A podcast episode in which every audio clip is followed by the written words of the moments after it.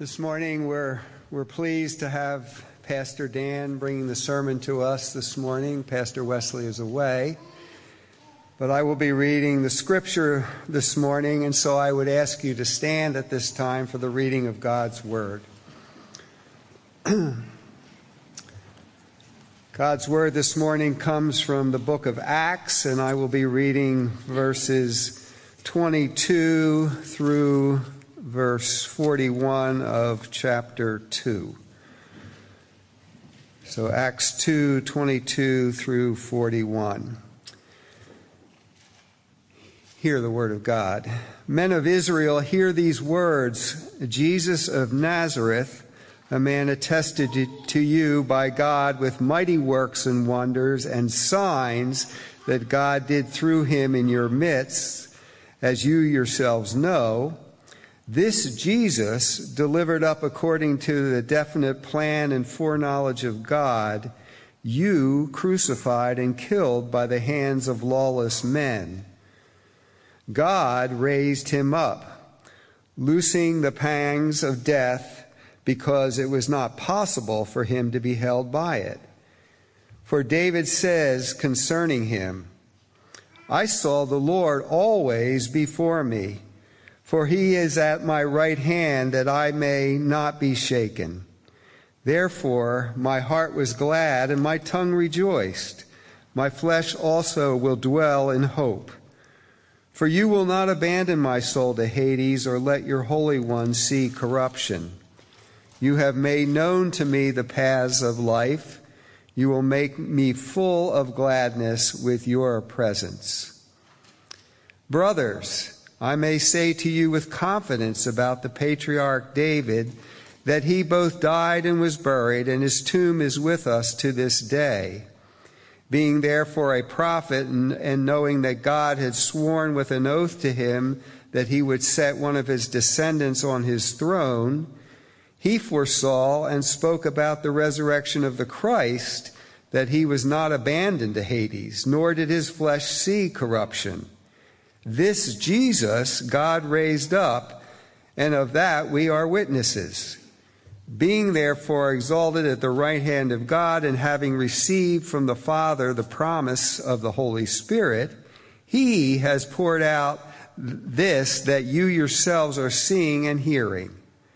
For David did not ascend into the heavens, but he himself says, The Lord said to my Lord, Sit at my right hand until I make your enemies your footstool. Let all the house of Israel therefore know for certain that God has made him both Lord and Christ, this Jesus whom you crucified. Now, when they heard this, they were cut to the heart and said to Peter and the rest of the apostles, Brothers, what shall we do? And Peter said to them, Repent and be baptized, every one of you, in the name of Jesus Christ for the forgiveness of your sins, and you will receive the gift of the Holy Spirit. For the promise is for you and for your children and for all who are far off, everyone whom the Lord our God calls to himself. And with many other words he bore witness and continued to exhort them, saying, Save yourselves from this crooked generation. So those who received his word were baptized, and there were added that day about 3,000 souls. This is the word of the Lord. Praise be to God. You may be seated.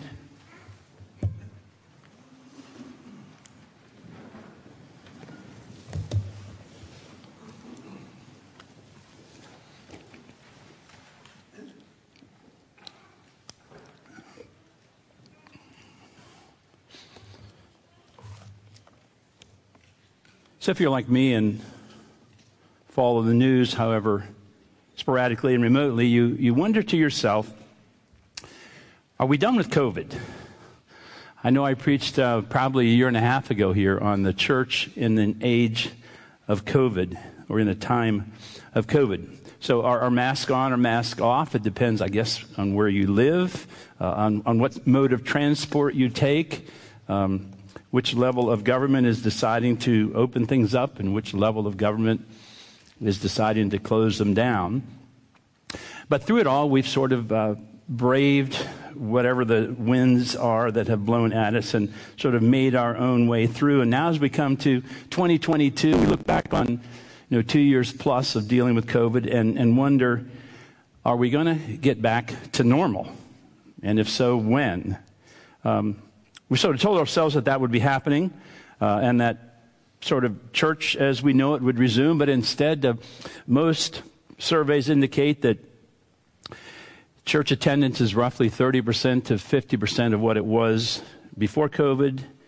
And for many churches, a half full sanctuary is now a reason for celebration. Um, the question is Is the new normal simply accepting the church in decline?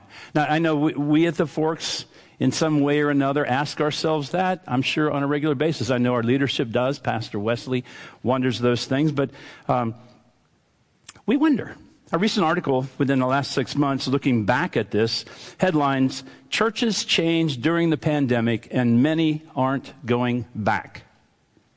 And, and the article went on to describe how various churches and religious leaders are, are trying to attract members for the long haul. That's the way that they put it. And one church leader said this What we are trying to build is something that is COVID proof and recession proof. What we are trying to build is something that is COVID proof and recession proof. Now, that particular religious leader wasn't cited by name, but whatever that looks like in detail, I, I think, given the benefit of the doubt, we can at least affirm a desire for, for the church to be faithful in pursuing the mission of sharing the gospel with an ever increasing number of people until the day the Lord returns. I think we can grant that. We, we want to be faithful in the mission of sharing the gospel with an ever increasing number of people until the Lord returns. And He will, of course, return. We didn't read this, but at, at the end of Luke's, uh, excuse me, not the end of Luke, but the beginning of Luke's Acts chapter 1, as Luke tells the account of Jesus being raised up in the ascension, he says in verses 10 and 11, and while they were gazing into heaven as he went, behold, two men stood by them in white robes and said, Men of Galilee, why do you stand looking up into heaven? This Jesus, who was taking up from you into heaven, will come in the same way as you saw him go into heaven. And so the focus of, of those angelic messengers at Jesus' ascension was like that of the disciples on Jesus. And, and the focus of the church in our day needs to be the same. We need to be focused upon this Jesus. The one who went up will, in fact, return. And in light of that return, we need to be focused on him and what he would have us do.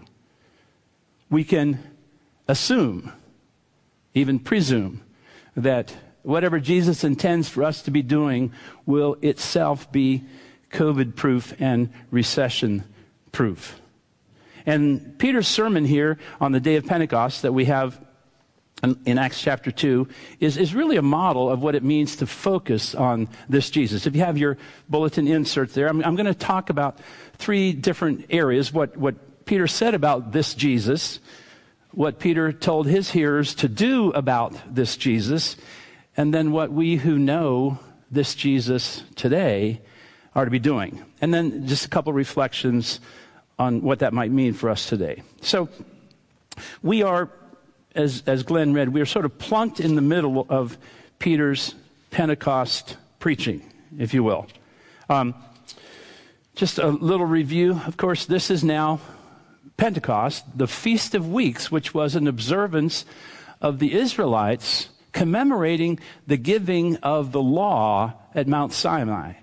And that's why you have here earlier, as Luke tells in the beginning verses, in, in verses 9 and 10 following, of people who have come from all over the known world Jews and proselytes, Cretans and Arabians, they are all there to celebrate and commemorate God's giving of the law. And it's into that context that this falling of the Spirit upon the disciples who are gathered there in the upper room occurs. Now, it's interesting that Peter, in his unfolding, has to counter the notion that, that these guys are drunk. It's only nine in the morning. Um, observant Jews who would have been there for the Feast of Weeks were prohibited by law from consuming alcoholic beverages before nine in the morning. So, so Peter's simply saying to them, look, they, it's not possibly that they're drunk. They're observant Jews. They're here.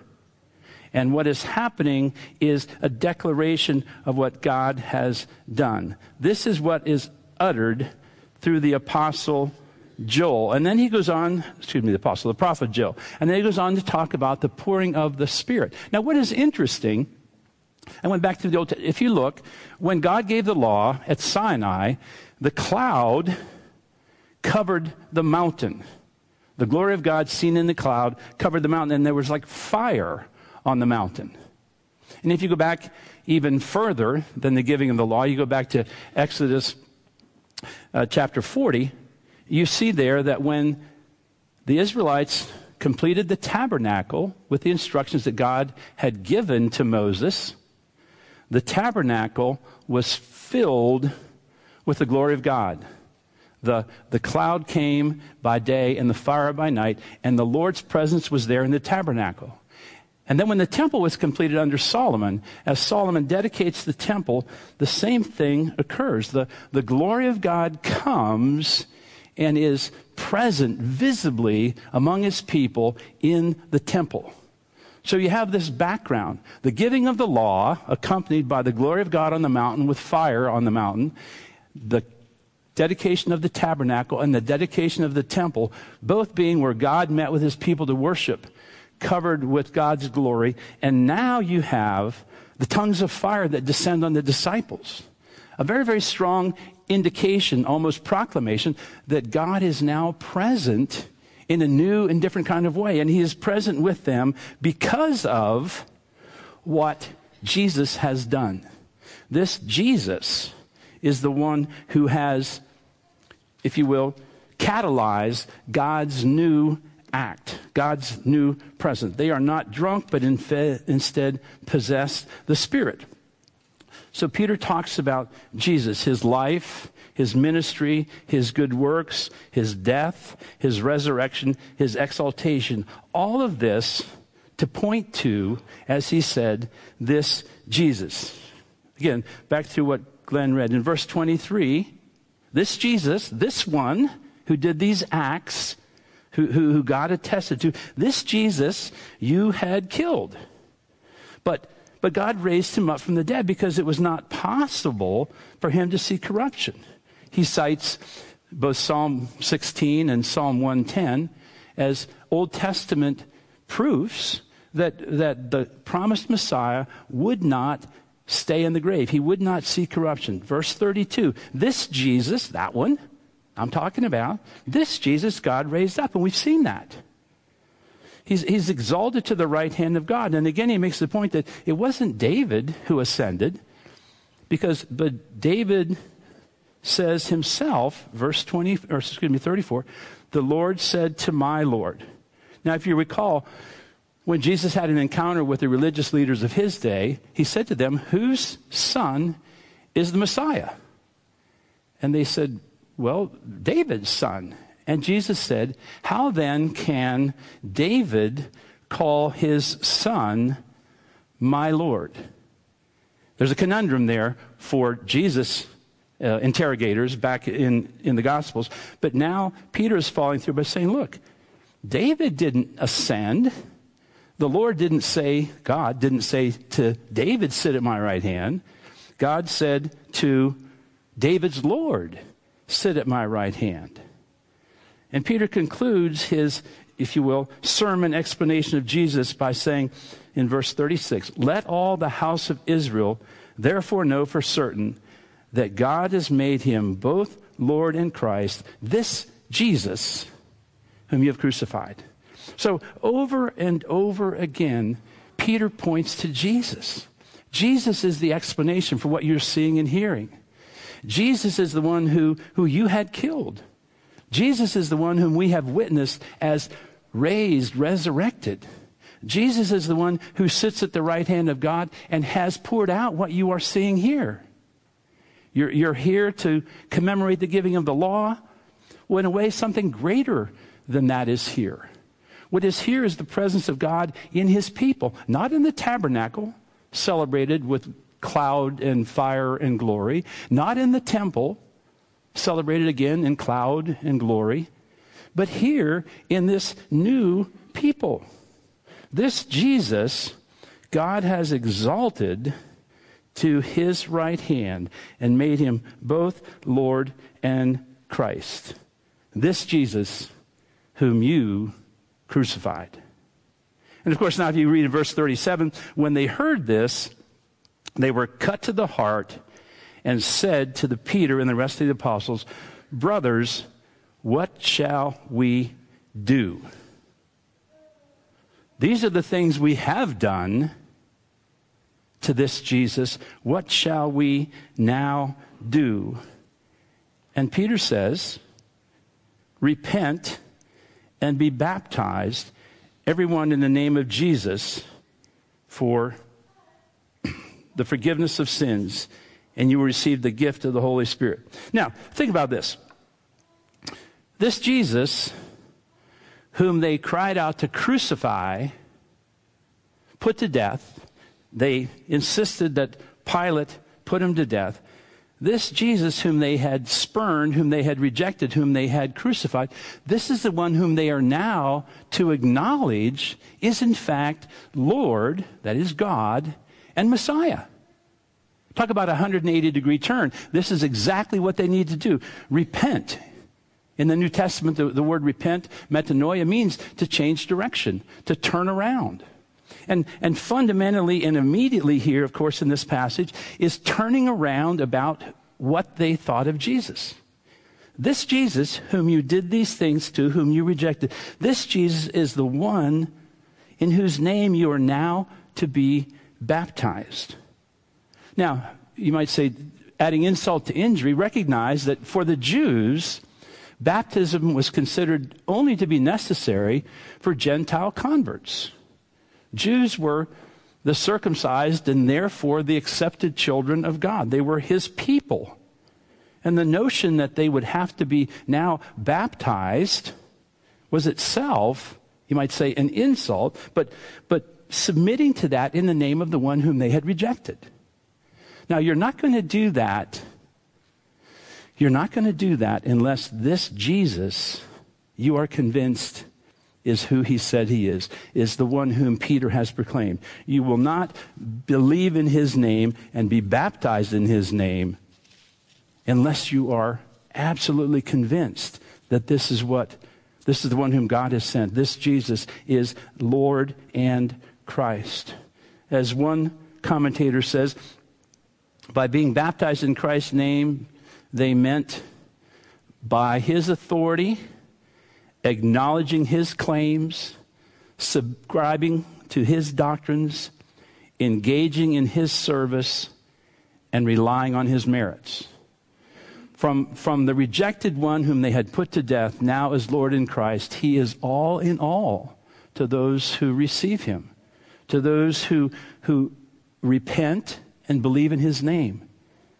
Peter declares that, that as a result of that, of, of turning to Jesus, of receiving him and being baptized in his name, you will be forgiven of your sins and you will receive the gift of the Holy Spirit. And notice in, in verse 39, the promise is not just for those present, it's, it's for them in the present time, for their children, that is, for generations to come for all who are far off, that is, outside Jerusalem, Judea, Samaria, to all of those nations that have been uh, listed in the beginning of, of chapter 2, for, for all, and even universal, everyone whom the Lord our God calls to himself. And with many other words, he bore witness and continued to exhort them, saying, Save yourselves from this crooked generation. Now, as we transition to what, we're to do, I just want you to notice that what Peter is calling his hearers to do is not just some sort of private little in, in their heart recognition. It is a public acknowledgement of Jesus. It is to be baptized out loud in the daylight, to acknowledge his claims upon their lives, and to save themselves. In other words, to, to leave the nominal, traditional community of Judaism, that is, a, you might say, Old Testament faith, and come into the community of New Testament belief in Jesus as Lord and Savior. That's what it means. Save yourselves from this crooked generation. Come out from there and come to here.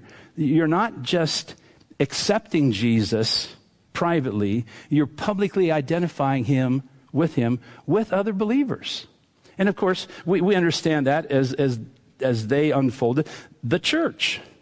If you're committed to Jesus, you're committed to Jesus' community. You're committed to Jesus' people. You're committed to be one of His, and His body is the church. So, so Peter is saying to those who were added, the 3,000 souls, you have a different life now that you are called to enter into.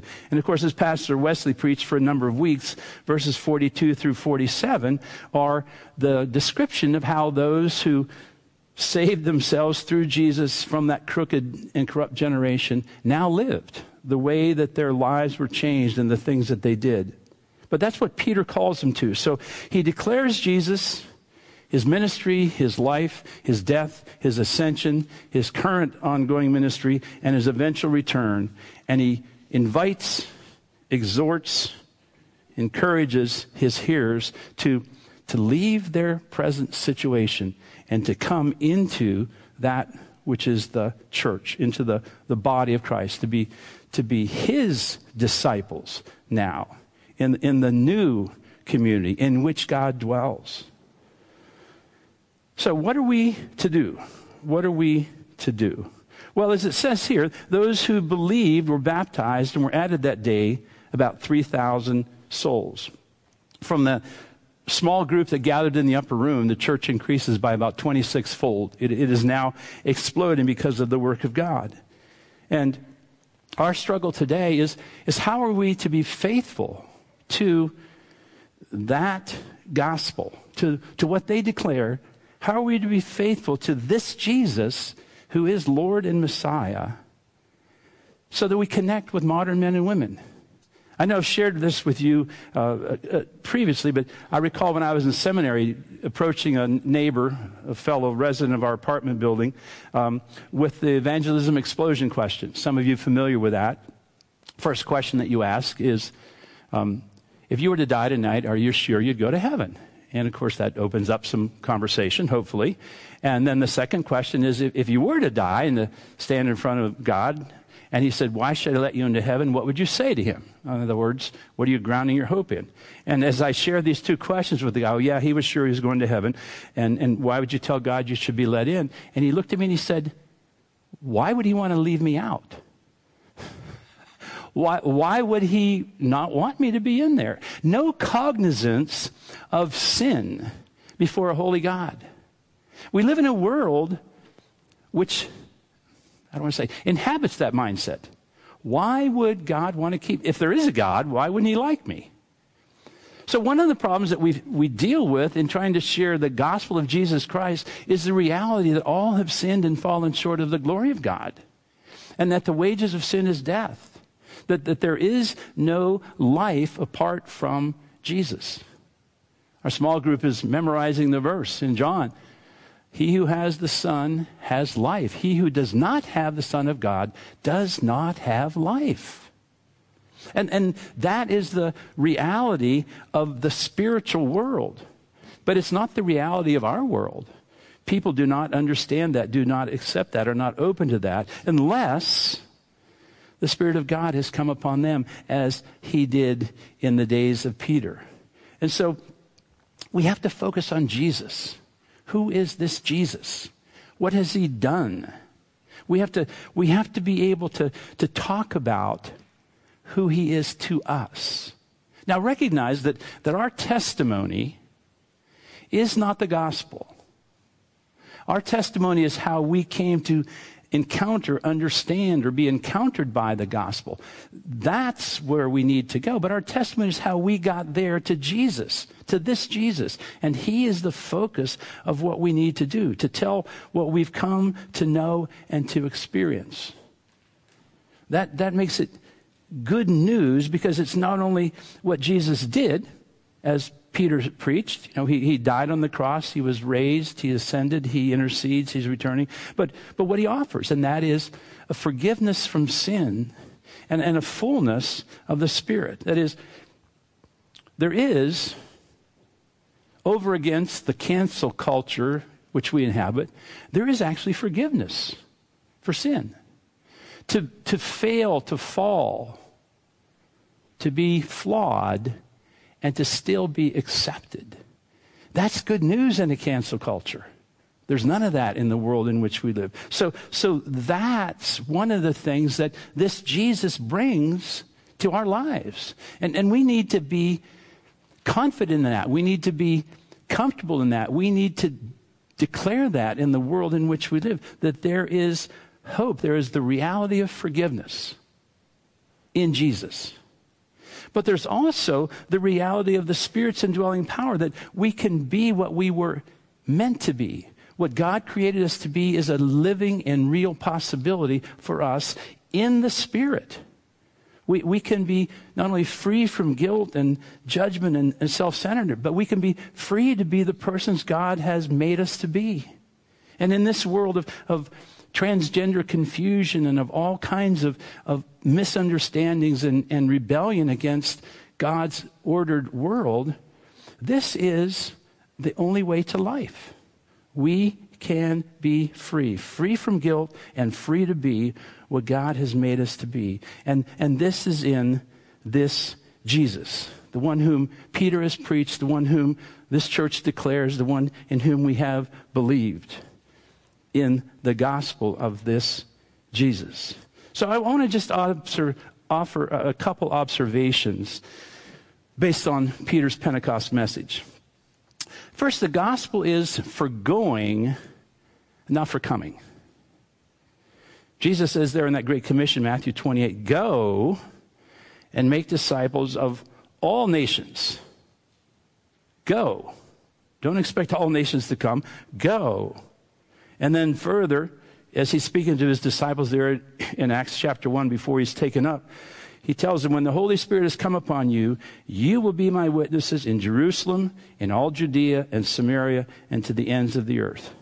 The gospel is made for going, not for coming. We don't sit and wait. We go out and engage the world in our neighborhoods, in our communities, in our families, in our workplaces. We, we go because this is my second observation that, that the gospel is dynamic and portable.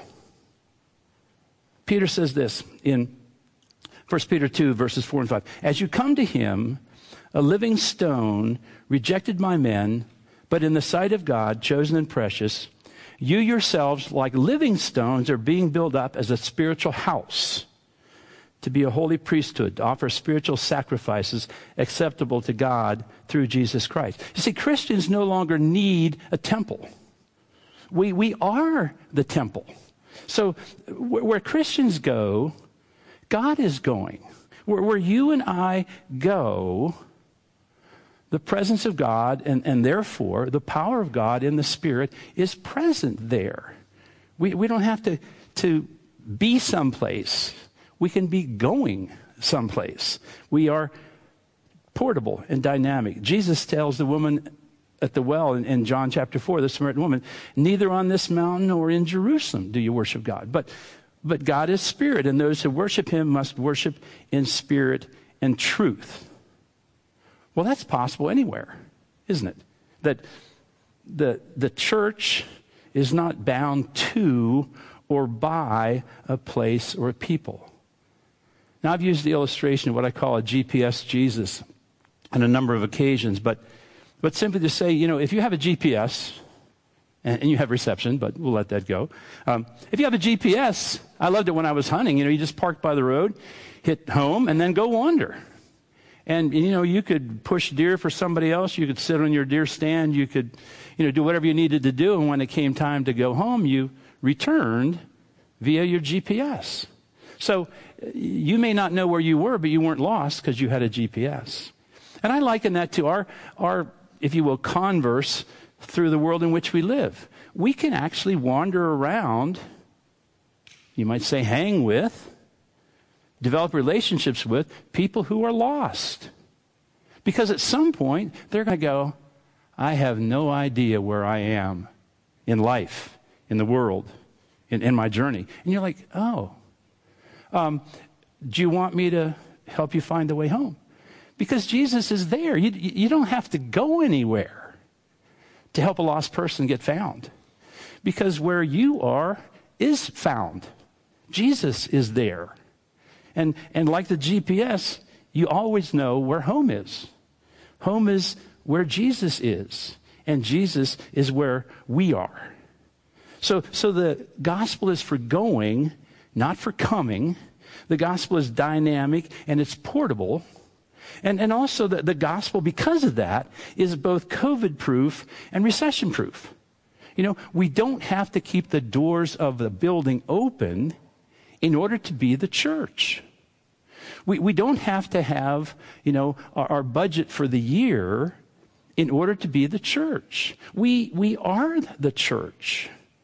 As, as one church growth author wrote, this is years ago, church is not a place for people to attend. Church is a process for tending people. And if we have that mindset, we can see that COVID doesn't stop that. COVID doesn't keep me from being Christ ambassador wherever I am.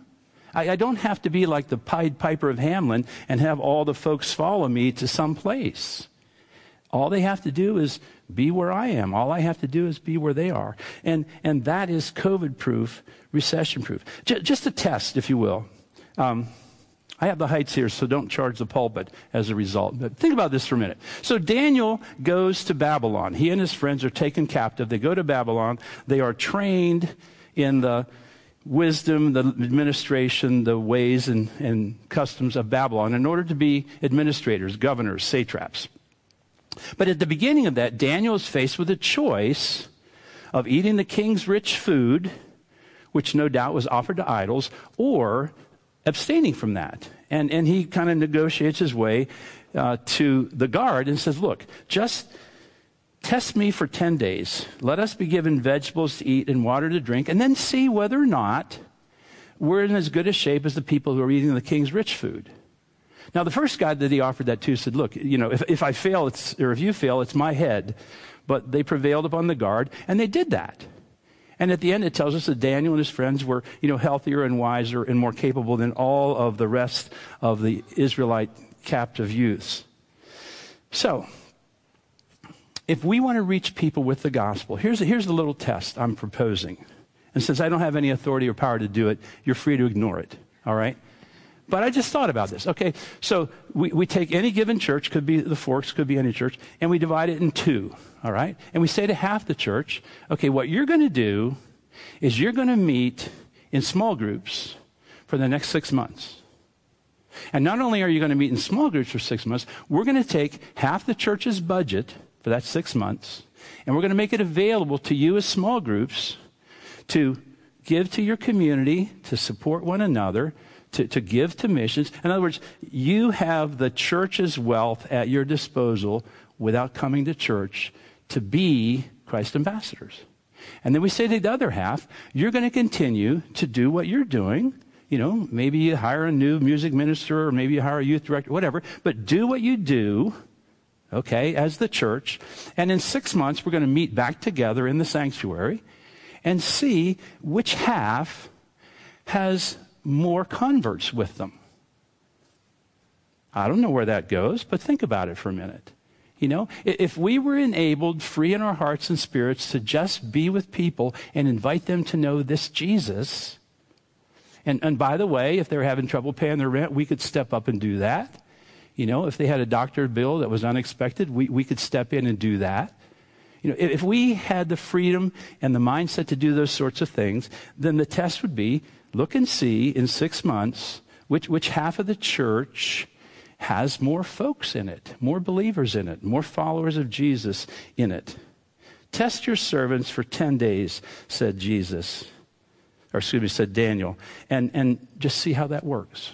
So, this Jesus, this Jesus, the one who was mighty in the works that God gave him to do, the one who was crucified, the one who was buried and raised from the dead, the one who ascended, the one who sits on the right hand of God. This Jesus is Lord of the church, Lord of you and me, not of a building, not of a denomination, not of any particular group or association. He is the Lord of you and me as his believers, as his disciples. And it's as those disciples that we are called to go and proclaim salvation in the name of this Jesus.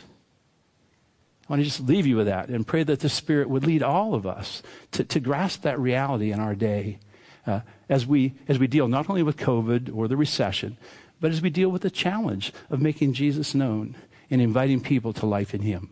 Let's pray together. Father, thank you that you have come, that you have given of yourself in the person of Jesus that you have offered to us salvation full and free in His name and by His merits, so that we can freely come before you and have our needs met. Freely come as children, enjoy that we are part of your family. So I pray, Father, as, as we think on these things, as we focus anew on Jesus, on Him who died for us, that we might be filled with the Spirit and with power and with joy to be your ambassadors in this world, to declare his name and his praises until he returns, this Jesus who was taken up and who shall come again. We pray in his name. Amen.